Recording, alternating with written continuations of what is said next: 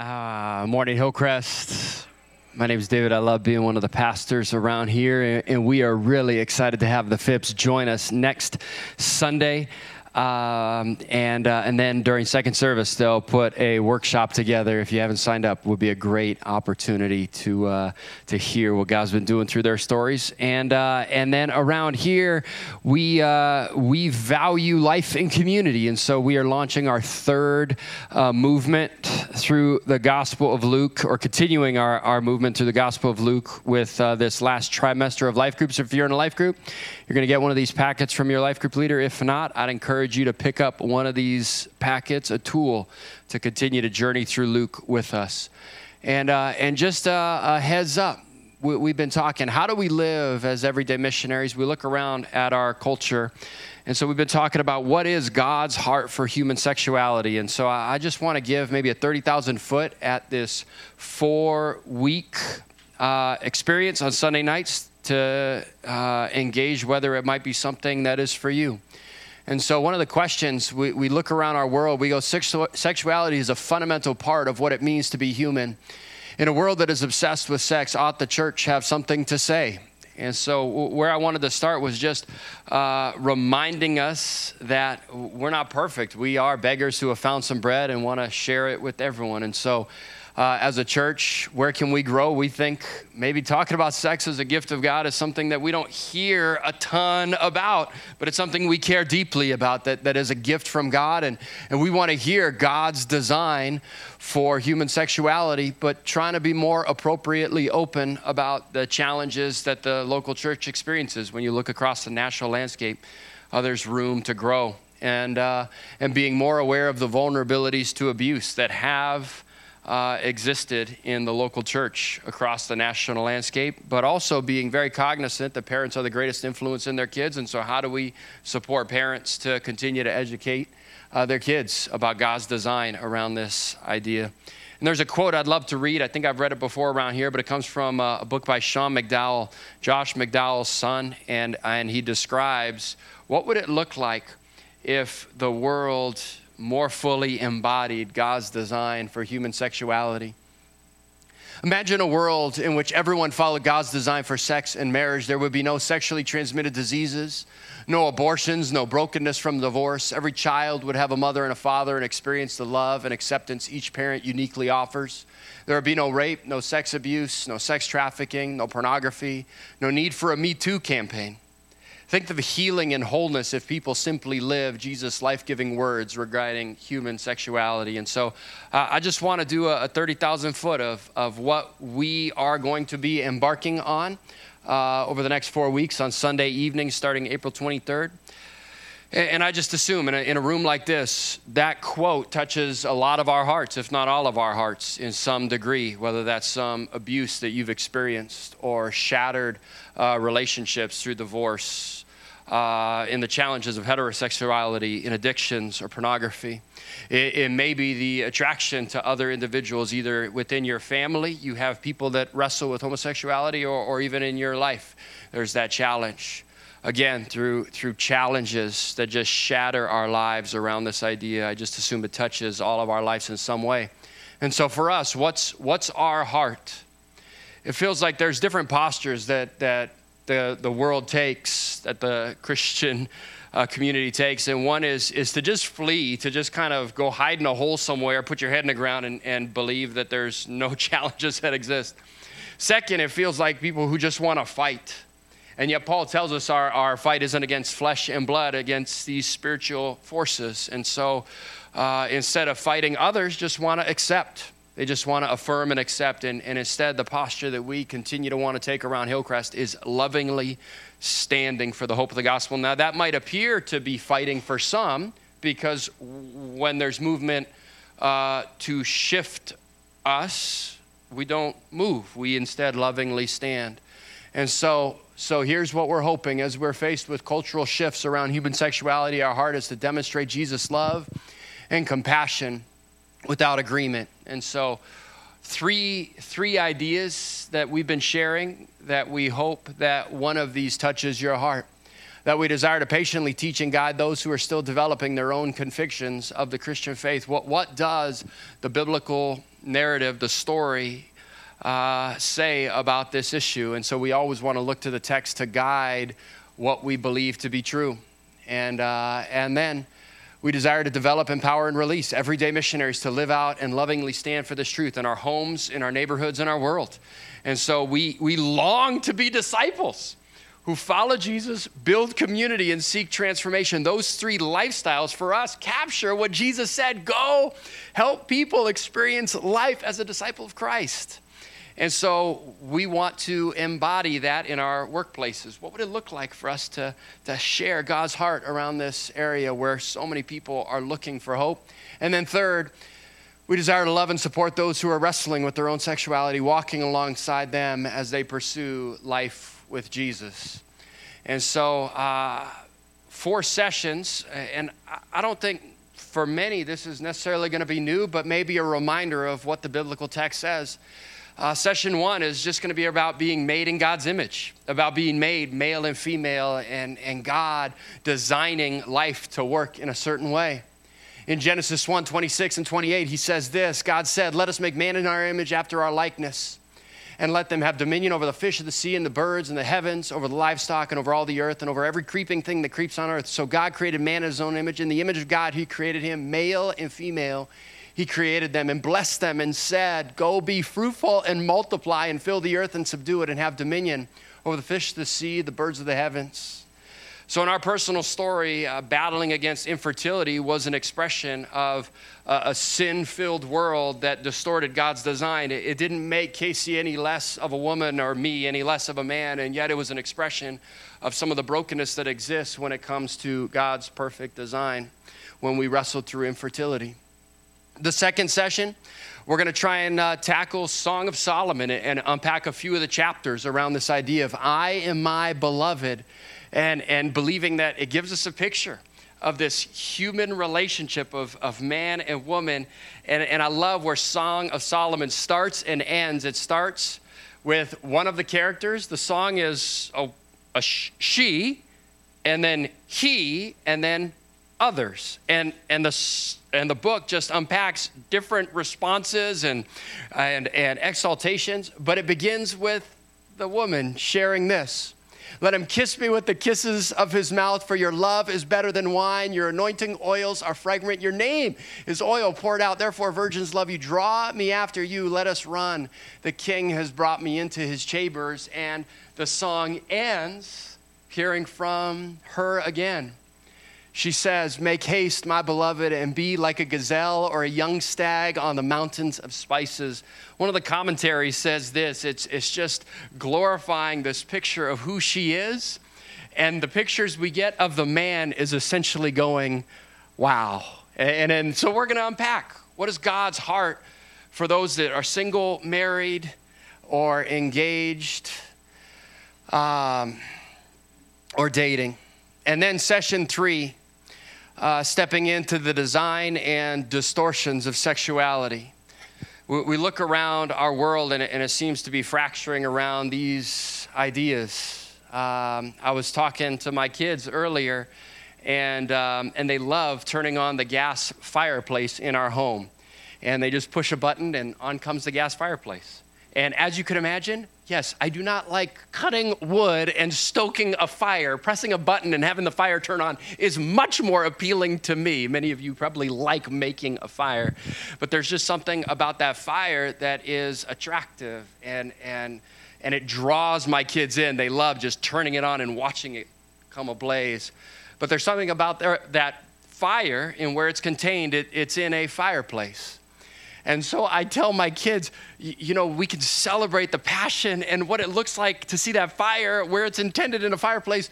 Please don't go to your room and start a fire in your room. That, that would be less helpful to this idea of where fires ought to be expressed. In the same way, God designed a place where this passion of human sexuality gets expressed in a husband and wife relationship in marriage but we watch our country essentially being burned to the ground around this topic where sex has become a religion.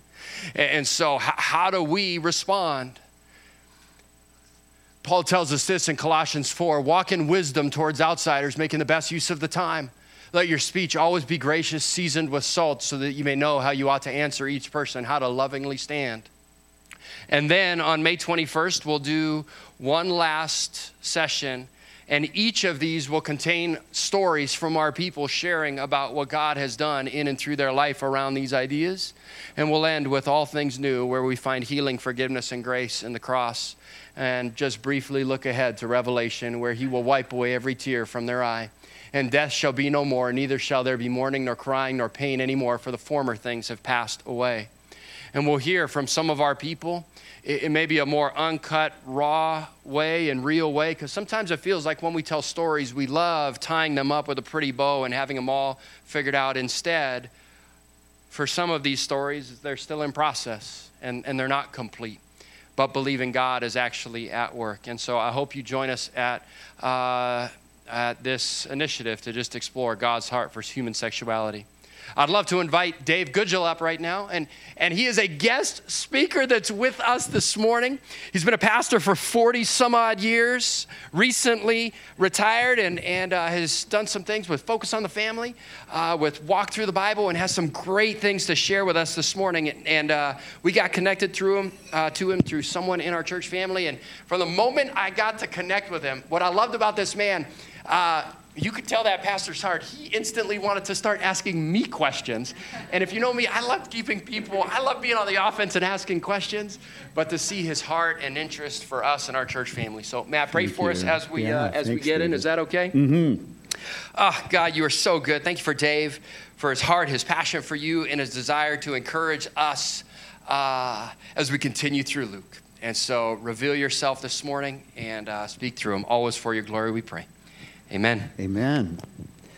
Well, good morning, everybody. It's sure a privilege to be here with you. I think this may be the first time I've ever been in Wisconsin, and uh, we're having a delightful time. We've been here since Wednesday.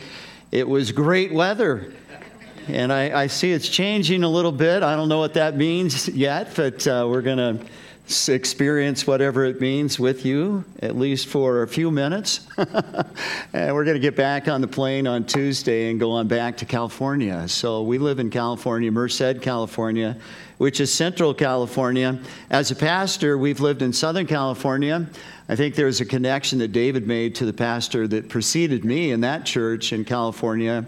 And uh, we had a great time there for 21 years as a lead pastor there. Then went over to Phoenix for seven years, seven years in Phoenix. Now, if you've ever been to Phoenix in the summer, you don't ever want to go there in the summer. It's not a good idea. So you count how many years you've been there by how many summers you survived.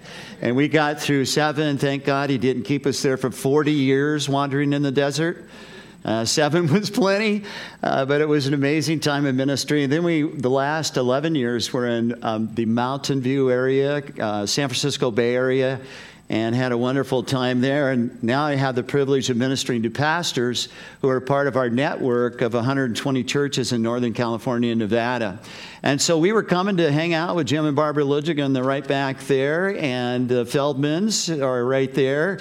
And these are the people that we know that are connected to your church, and it's just an honor to come and be a part of this with you today. So we're going to look at Luke chapter 8. It's a continuing part of this series that you're all in, and I'm very excited about being a part of that. I've been watching the services over the last three weeks, and it's really benefited me, and I hope and pray that what we talk about today will be a big benefit to you.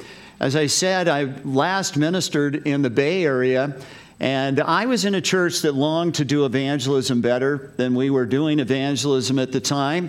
I think that most of us as individuals or Christ followers long to do evangelism better than we are right now. It's kind of like prayer. We feel like we can make progress in prayer. We feel like we can make progress in evangelism. I really believe that. So, part of that I saw in terms of the desire to do better came through our life groups. We had life groups like you have life groups.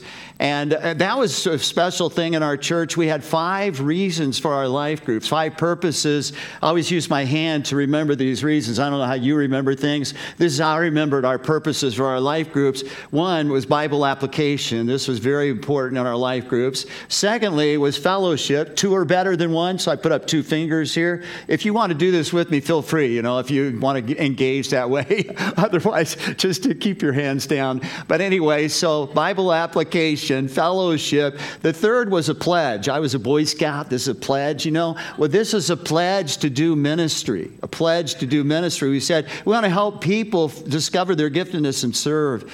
And then the fourth area was my pinky finger, and that reminded us of prayer. The P for pinky or prayer, okay, prayer. We knew that needed to be a, an important part of our groups. And the last thing, I stick our thumb out and say outreach out and outreach, okay? And that's that whole area of evangelism.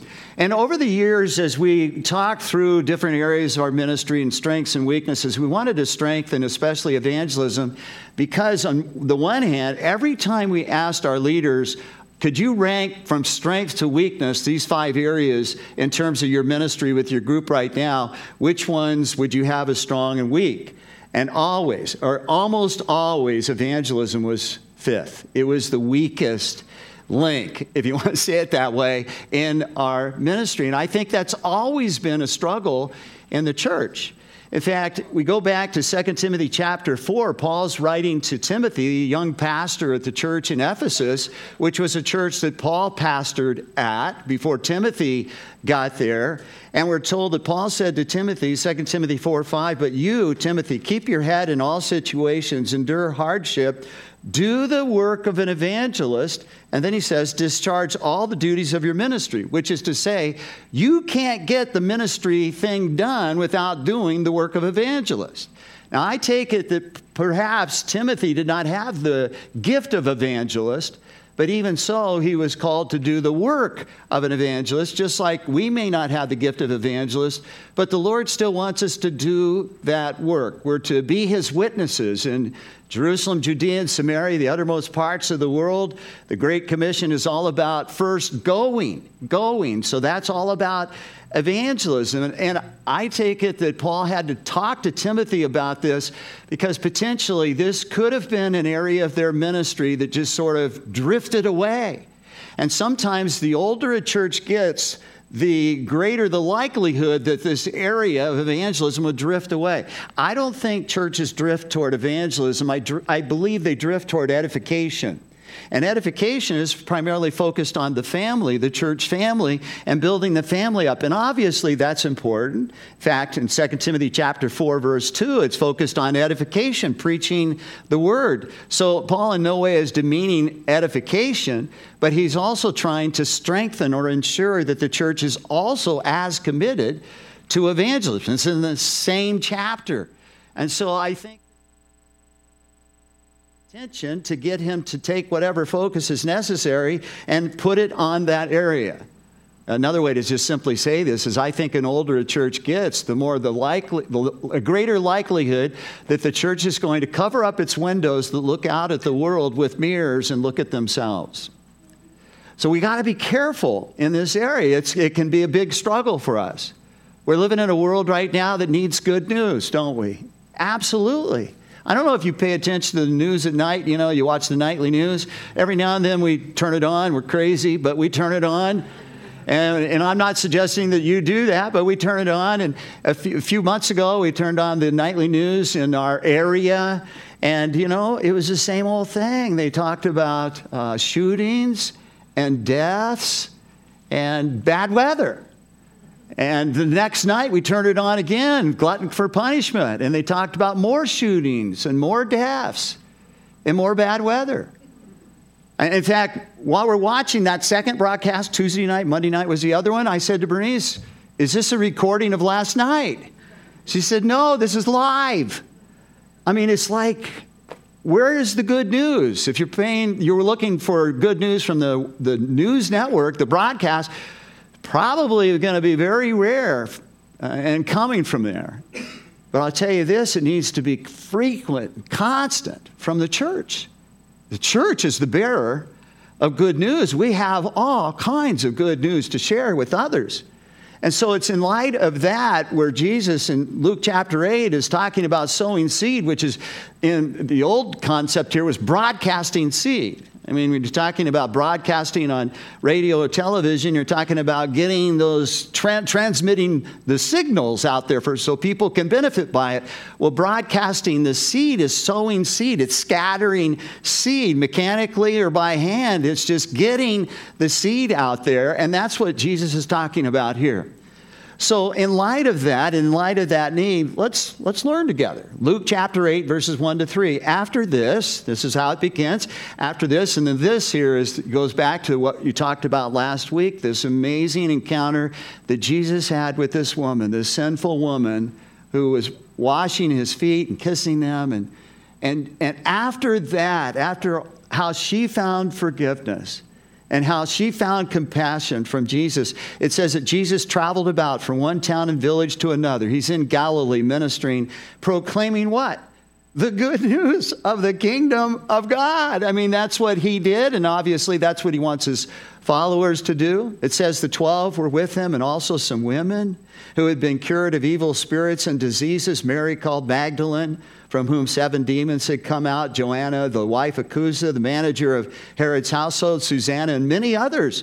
These women were helping to support them out of their own means. That's a great picture, isn't it? Jesus obviously is impacting people in a variety of ways. He's spreading the good news of the kingdom of God that people through his work can come to uh, f- salvation and be a part of God's kingdom be removed from the kingdom of, or be no longer citizens of the kingdom of darkness, but now become members of the kingdom of light, the kingdom of heaven, the kingdom, as it says here, of God. Jesus is spreading that good news. He, at the same time, is healing people of various diseases. He's liberating them from demonic oppression or possession. So that's all a part of his ministry. And these people are hanging out with him. And that makes complete sense, doesn't it?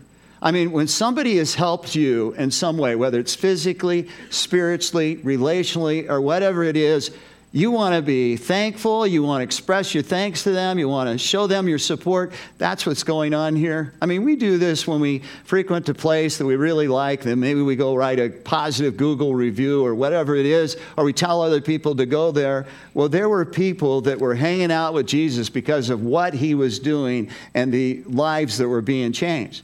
And so it says in verse 4 that while a large crowd was gathering and people were coming to Jesus from town after town, he told them this parable. So this is Jesus, vintage Jesus. He knew that when something like that was happening or people were gathering, this is going to be a moment to share with them information that could transform their lives. And so he tells them a simple story, a simple parable to illustrate life changing truth.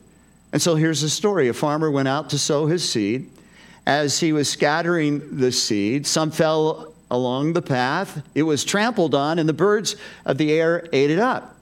Some fell on rock, and when it came up, the plants withered because they had no moisture. Other seed fell among the thorns, which grew up with it and choked the plant. Still, other seed fell on the good soil. It came up and yielded a crop a hundred times more than was sown.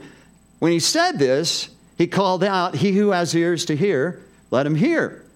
His disciples asked him what this parable meant. He said, The knowledge of the secrets of the kingdom of God have been given to you, but to others I speak in parables, so that though seeing they may not see, though hearing they may not understand. This is the meaning of the parable, he said. The seed is the word of God. Those along the path are the ones who hear, and then the devil comes and takes away the word from their heart so that they may not believe and be saved. Those on the rock are the ones who receive the word with joy when they hear it, but they have no root. They believe for a while, but in the time of testing, they fall away. The seed that fell among the thorns stands for those who hear, but as they go on their way, they are choked by the worries and riches and pleasures, and they do not mature. But the seed on the good soil stands for those with a noble and good heart who hear the word, retain it, and by persevering produce a crop. Now, what you got here are three necessities for a bumper crop or a healthy or a large crop. Essentially, you got to have a sower, You got to pay attention to seed, and you got to pay attention to the soil. So let's just talk about those briefly. You got the sower. Who's the sower? The sower, verse 5, is a farmer who intentionally goes out in the field. He sows some seed, plants seed, scatters the seed, hoping for a good crop one day. That was a commonplace thing in the Galilean countryside. You'd see people broadcasting seed all over the place, walking up and down the furrows in their plowed fields, scattering seed. Because for there to be a harvest, there has to be a farmer. There has to be somebody who's going to sow the seed. Now, I know this in a little way. We live in Merced, California on a little two acre family flower farm where we know a little bit about what it means to uh, have flowers. But somebody's got to go out and sow some seed for those flowers to be a part of our harvest. That makes sense, right? No, no complications with that. It's just what you do. This past year, nobody went out and sowed the seed. Okay, so usually we have a lot of flowers at Easter. So we just had Easter last week, and usually people uh, come over on Easter weekend and they go out and cut flowers and they enjoy it and we enjoy it and other cars line up on Saturday because they don't want to cut their own flowers. You know how this is, but they want somebody else to have cut the flowers for them and put them in the little cute vases and all of that. And so they line up. They, they line up on the street because we have so many, and they, they, they love to take advantage of that. Kind of like, you know, I, I saw here yesterday that you people are lining up at a new place here in town right now, kind of a hamburger place, isn't it? Something like that. I mean, the line is really long there. Have you noticed? But Anyway, so that kind of thing. Well, guess what? There was no line this year. Nobody came over and cut any flowers. There were a few flowers, a couple rows that I don't know if we call these late bloomers or something because they were seeded a couple years ago. I don't understand all of that. All I know is that we didn't have a big crop this year. We had basically no crop because nobody sowed any seed. In Romans chapter 10, verses 13 to 15, it says, Everyone who calls on the name of the Lord will be saved. But how then can they call on the one that they have not believed in? And how can they believe in the one of whom they've not heard? And how can they hear without someone preaching to them? And how can they preach unless they are sent? As it is written, how beautiful are the feet of those who bring good news. How beautiful to have people that sow seed, sowers. I love that because this could be you, this could be me, this could be the person next to you. Anyone who proclaims the gospel is a sower. And then Jesus says this about the seed. The seed, verse 11, is the word of God. It's the gospel, it's God's life giving story, it is the redemption story, it is the salvation story. It is a story that Jesus told, Luke chapter 8, verse 1. Jesus traveled about from one town and village to another, proclaiming the good news of the kingdom of God, that he is the anointed one, that he is the Messiah, he is the Redeemer. And then he would say to people, like what he said here, faith uh, comes by hearing the word of God. So he would say to people, He who has ears to hear, let him hear this. Let him hear the word. Now, when I look at 1 Peter chapter 1 and verses 23 to 25, I see how important this seed is that we are sowing. It's fun to, you know, plant some seed, get some flowers. This seed has immensely more value. It says, For you have been born again, not of a perishable seed, not of a flower seed or some other seed that's going to die ultimately, but not a perishable seed, but of an imperishable seed through the living and enduring Word of God. And by the way, that word there is the word logos that speaks about the entirety of Revelation, the entirety of the scriptures. You have been born again through the message that is contained in the entirety of scriptures. And then he said, For all men are like grass, and all their glory is like the flowers of the field. The grass withers, and the flowers fall but the word, this imperishable word, the word of the Lord stands forever. And the word now is the word rhema. So the first word for word, Are you with me so far? The first word for word was logos, speaking about the entirety of the Word of God. The second word that's used for word here is in the Greek language, rhema, which speaks of the specific teachings of Scripture. You were born again through the specific teachings of Scripture. And this is the word he goes on to say, Rhema again, that was preached to you. So, how is a person born again? They're born again by the seed of God's word, by the word of God in its entirety, and by the specific statements of Scripture through the work of the Holy Spirit. They are saved which tells us that as we sow this seed, we can't just give our personal testimony, as wonderful as that testimony is our testimony needs to also incorporate the Word of God. Like I, as I mentioned, I saw your service last week and I saw that testimony for wrestler David. I understand he's Dr. David too, or Dr. Dave. But he did a fantastic job, if you ask me, my input. Thank God for what he shared. It was wonderful. He shared his testimony, how he came to Christ as a part of his wrestling career and all of that but he shared a lot of scripture. Were you here with that? Did you hear that? I thought that was a brilliant way of presenting a personal testimony. And I say this because I think that it's very possible that we could spend our whole life spreading seed, but spreading the seed of our story and not getting to the seed of God's story. You know what I'm saying? Because it is the Word of God that ultimately births life in people. So we need to get to the Word of God. Romans 6, 116, Paul said, I'm not ashamed of the gospel. Why would you not be, why would you be ashamed of the gospel? I'm not ashamed of it. Because he says it's the power of God for salvation. It is the gospel. It is the seed of the gospel that brings people to salvation, to everybody who believes, to the Jew first and also to the Gentile. When I think about this, I think about that wonderful story where Jesus met on the road to Emmaus with two disciples. At least it seemed like they were disciples of Christ. But at that moment, they were confused. Do you remember? They, they, they, it had been three days, and they heard a rumor that maybe Jesus was resurrected from the dead, but they weren't believing it. They were troubled. They were discouraged, even. They were down on hope, actually. And so Jesus joins them, and he doesn't tell them who he is. He just joins them and he said to them, Luke 24, 25 to 27, he said to them, How foolish you are and how slow of heart to believe all that the prophets have spoken. I mean, what's it going to take, guys? Did not Christ have to suffer these things and then enter his glory? And beginning with Moses and all the prophets, he explained to them what was said in all the scriptures. What did Jesus do? You would have think he would have said, Look at me. I'm alive, okay? Any questions? That's not what he did. I mean, he did open their eyes and reveal to them that it was him, but he didn't do that until he first had sown the seed of God's word. Did you see it right there? He, like a farmer, sowed seed, the imperishable seed of the Word of God. He explained God's life giving story, the story of redemption and salvation, found where? Do you see it there? Found in the Old Testament scriptures. And so he began with Moses and the prophets. And then he went to the prophets. To begin with Moses is to share the gospel through the first five books of the Bible. And to explain the prophets would be in the language that he's using here, the rest of the Old Testament the rest of the Old Testament. So you have uh, De- uh, Genesis, I don't know, Genesis, Exodus, Leviticus, Numbers, Deuteronomy, and then you've got Joshua, Judges, 1 Samuel, 2 Samuel, 1 2 Kings.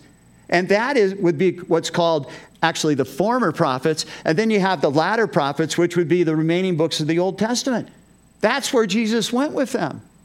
And I really believe that one of the things that we can do when we share the Word of God, when we sow the Word of God, the imperishable Word of God that changes people's lives, is we could come back to all of the Bible and share all of the Bible.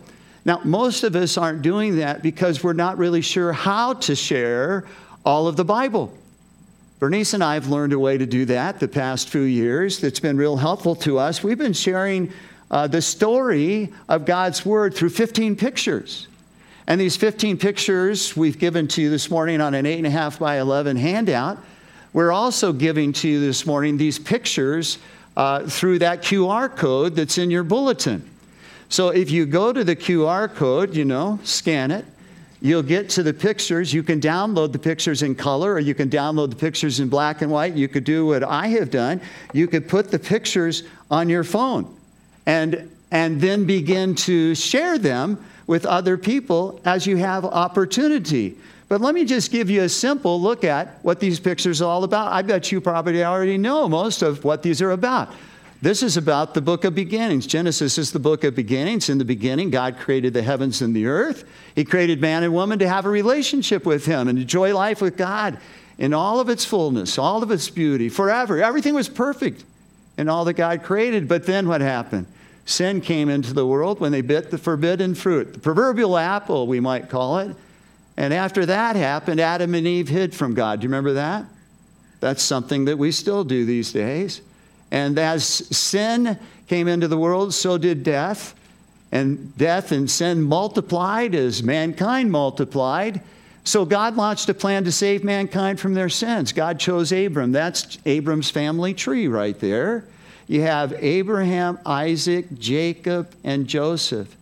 And God said to Abraham that through you, someone is ultimately going to come through whom the entire world would be blessed.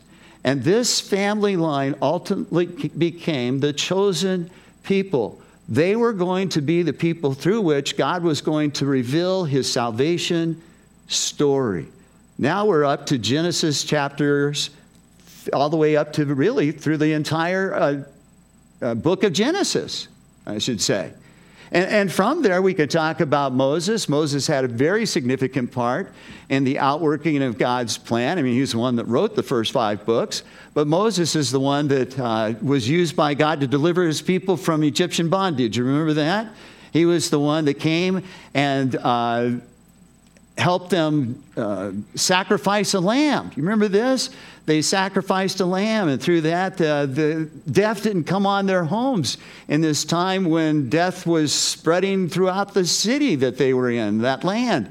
Uh, we also remember, however, Moses was the one that led them through the Red Sea when God parted the waters of the Red Sea. So, in other words, there were a number of miracles that God did through Moses that were humanly impossible to show his power and his love for his children by redeeming them, by buying them back, and by leading them ultimately to the promised land. And when they got to the promised land, what happened there? Well, what happened was instead of going into the land, when God said, let's go, they, because they got the report there were giants living in the land, feared doing that, and they ended up wandering in the desert for 40 years to their deaths. Now, that could have been it right there, but that wasn't the end of the story as God saw it.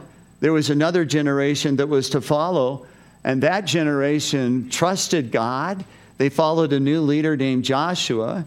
They went into the land. They first conquered the city of Jericho. They took possession of the land. They enjoyed living in the land of milk and honey, and they sought to bring God pleasure. Read about that in the book of Joshua. After that, there was another generation that turned their backs on God. I'm not getting this to work here. There we go. They turned their backs on God, and it ultimately resulted in them doing what was right in their own eyes. Does that sound familiar? Yeah, that's kind of where we are today. We do what's right in our own eyes instead of the eyes of God. But then, when that happened and uh, their enemies overpowered them, they cried out to God. God sent judges to deliver them. And so there's this cycle that is repeated several times in the book of Judges where the people turn away from God, they turn to God. They obey God, they disobey God. They do what's right in their own eyes, they do what's right in God's eyes. And it keeps repeating itself. And you think after all of that, they'd finally say, you know what? I think God's ways are better than our, ways. They didn't. They actually uh, decided that they wanted some kings to rule over them. They're tired of judges. And so we enter into this whole king period of time where you get kings like Saul and David and Solomon. Remember them? They were kind of the example of what was going on in the world. Saul turned his back on God. David walked with God wholeheartedly. Solomon was on and off in his relationship with God. And after that, there were 39 other kings. Only eight of them had a heart for God. Only eight. And because of that, because there's so much evil around, God sent, you see the prophetic megaphone? he started sending prophets to his people to call them to turn from their wicked ways and to turn back to the Lord. How well that went? It didn't go all that well. And ultimately, what happened was that God, uh, as a loving father, basically said to his children, Well, go ahead and flip it there. It's not working up here. Uh, God said to his, God allowed his children to be overcome by their enemies, and they lost their land. The land that God had given them was taken from them. This is the weeping prophet Jeremiah. Uh, the consequences of their sin was they lost their land and they went into exile for 70 years. But ultimately, God fulfilled his promise and he brought them back to the homeland. We see the return of that in the last parts of the Old Testament scriptures, where he brought them back from Babylon and Persia into the land to rebuild the temple, to rebuild the city walls, and to reinstitute worship. That all went sort of good, but not great, because ultimately he had to send three more prophets. And those prophets were Haggai, Zechariah, and Malachi, calling the people back to the Lord. Where did it go from there? Well, there's a little gap between the Old and the New Testament actually 400 years. And during that gap, God made final preparations for the coming of Jesus into the world. And so that brings us to Jesus. And what do we know about Jesus? Well, it's told to us, go ahead, in the books of Matthew, Mark, Luke, and John. Jesus was born, he grew up, he ministered to all kinds of people, he died on a cross, he was buried in a tomb, he rose from the dead, and he went back to heaven. And why did he do that?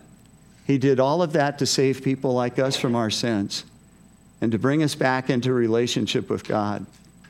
Jesus said he came to give sinners eternal life. He called it abundant life. And he said this life begins the day a person receives Christ as their Savior. Their sins are forgiven, they're adopted into God's family, their death penalty is canceled, and as a child of God, their future is filled with hope.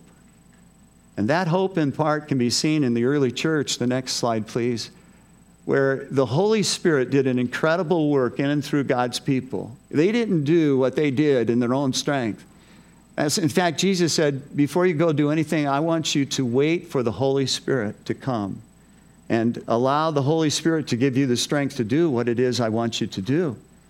And so these people are transformed, and through the work of the Holy Spirit, the gospel spreads to Jerusalem and Judea and Samaria and to othermost parts of the earth.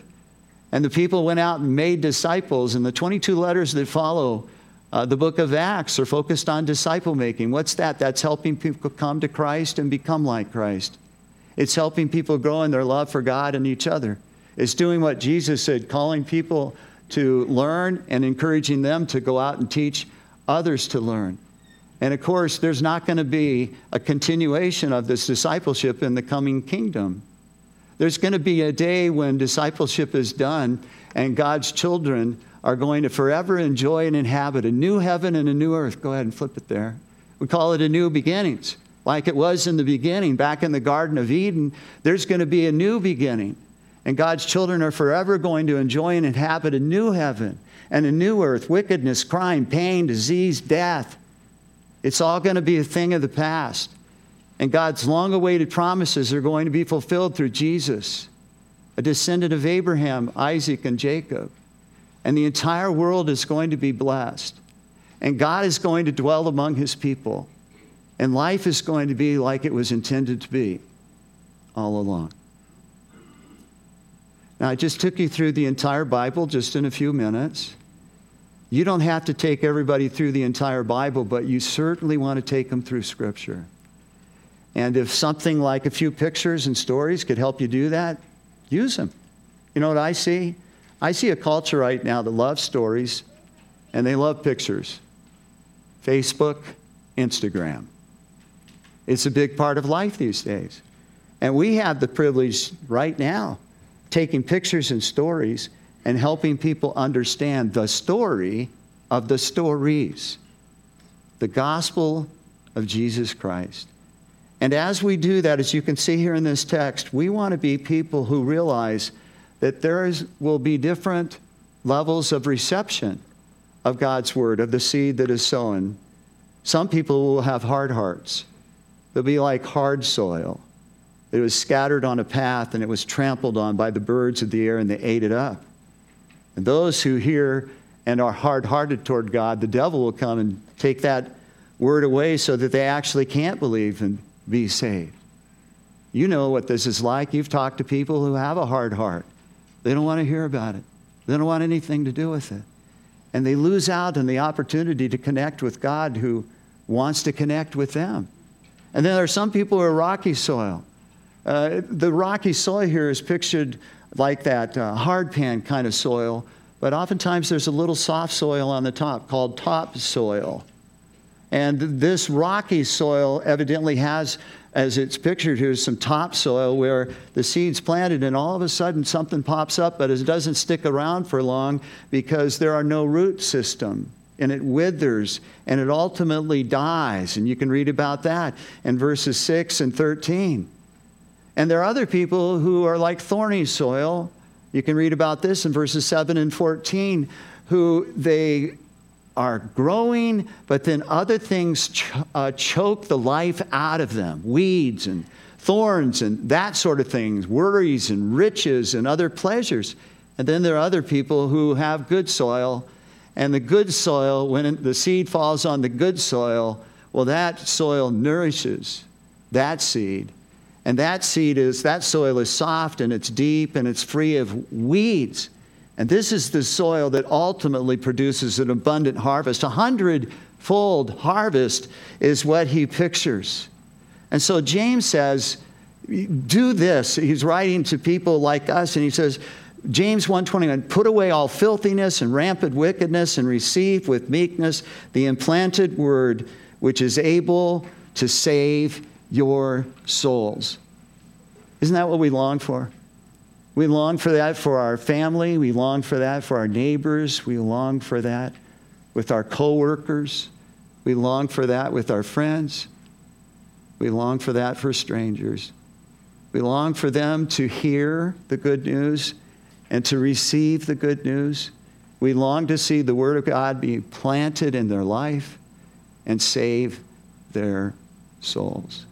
And my hope and encouragement to you today is to be one who sows the seed. It's not our responsibility to fix the soil. It's our responsibility to sow the seed. Yes, we can cultivate the soil, can water the soil, we can do everything that we can think of that Christ did and be Christ to people. That certainly can make a difference in people's receptivity to the gospel. But we have a big responsibility, and that responsibility is to do the work of an evangelist by sowing seed. Father, would you help us do that in greater ways than perhaps we're doing that right now? That others might hear the gospel and come to faith in Jesus Christ and be saved.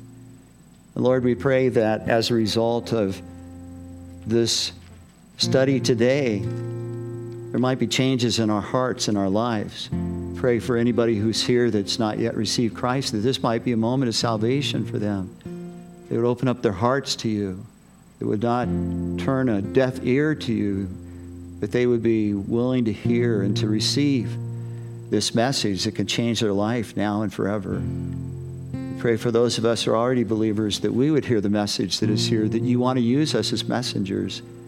And so, Lord, use us use us in ways that bring the gospel to a world that so desperately needs good news right now. May we bring that good news in Jesus' name.